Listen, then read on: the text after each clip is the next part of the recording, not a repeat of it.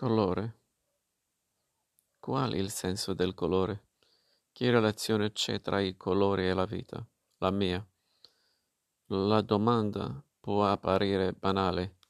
Non si può, infatti, pensare a una vita senza colori, senza sfumature. Una vita, come si suol dire, in bianco e nero.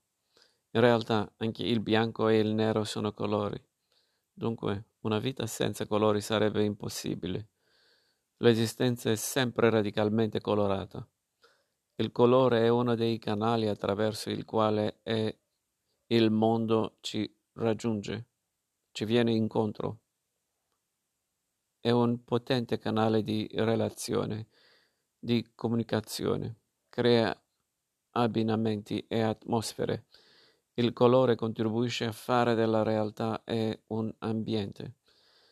Ci si immerge nel colore e così si conosce la realtà.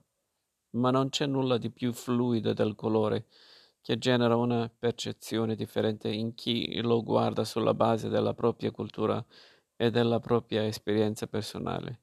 Non tutti vediamo allo stesso modo, infatti. Cioè, non tutti interpretiamo ciò che vediamo nella stessa maniera. Il colore va ben al di là della biologia.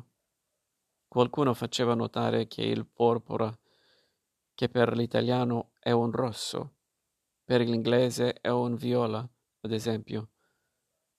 Possiamo anche affermare che la stessa percezione dei colori ha una sua evoluzione nel tempo, non omogenea per paesi e culture. Ogni colore ha dunque una sua storia, che è anche sociale e sentimentale, e anche persino teologica. Basterebbe pensare ai colori delle liturgie per svelare l'evidenza che il colore è ambiente del sacro. Una cosa è certa, comunque, i colori ci raggiungono da un oltre, al di là di noi stessi. Un colore suggestivo caro a molti, da Giotto a Yves Klein, da Derek Jarman a Raymond Carver, è il blu oltremare, nel quale l'oscurità diviene visibile. Klein. In natura la composizione di questo pigmento la si trova nel lapis lazuli, che veniva estratto principalmente in Oriente e arrivava in Europa dai porti del vicino Oriente. Arrivava da oltremare. Dunque, quel che mi sembrava illuminante è il fatto che il colore arrivi da altrove.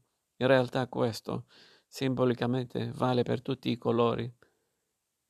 Quando l'artista li usa, essi non sono semplicemente imitazione della natura, ma intuizione di qualcosa che lo ispira arrivando da un oltre. Nel giungere a noi è come se arrivassero via mare, superando la possibilità di un naufragio, quello che per noi farebbe andare a picco il mondo.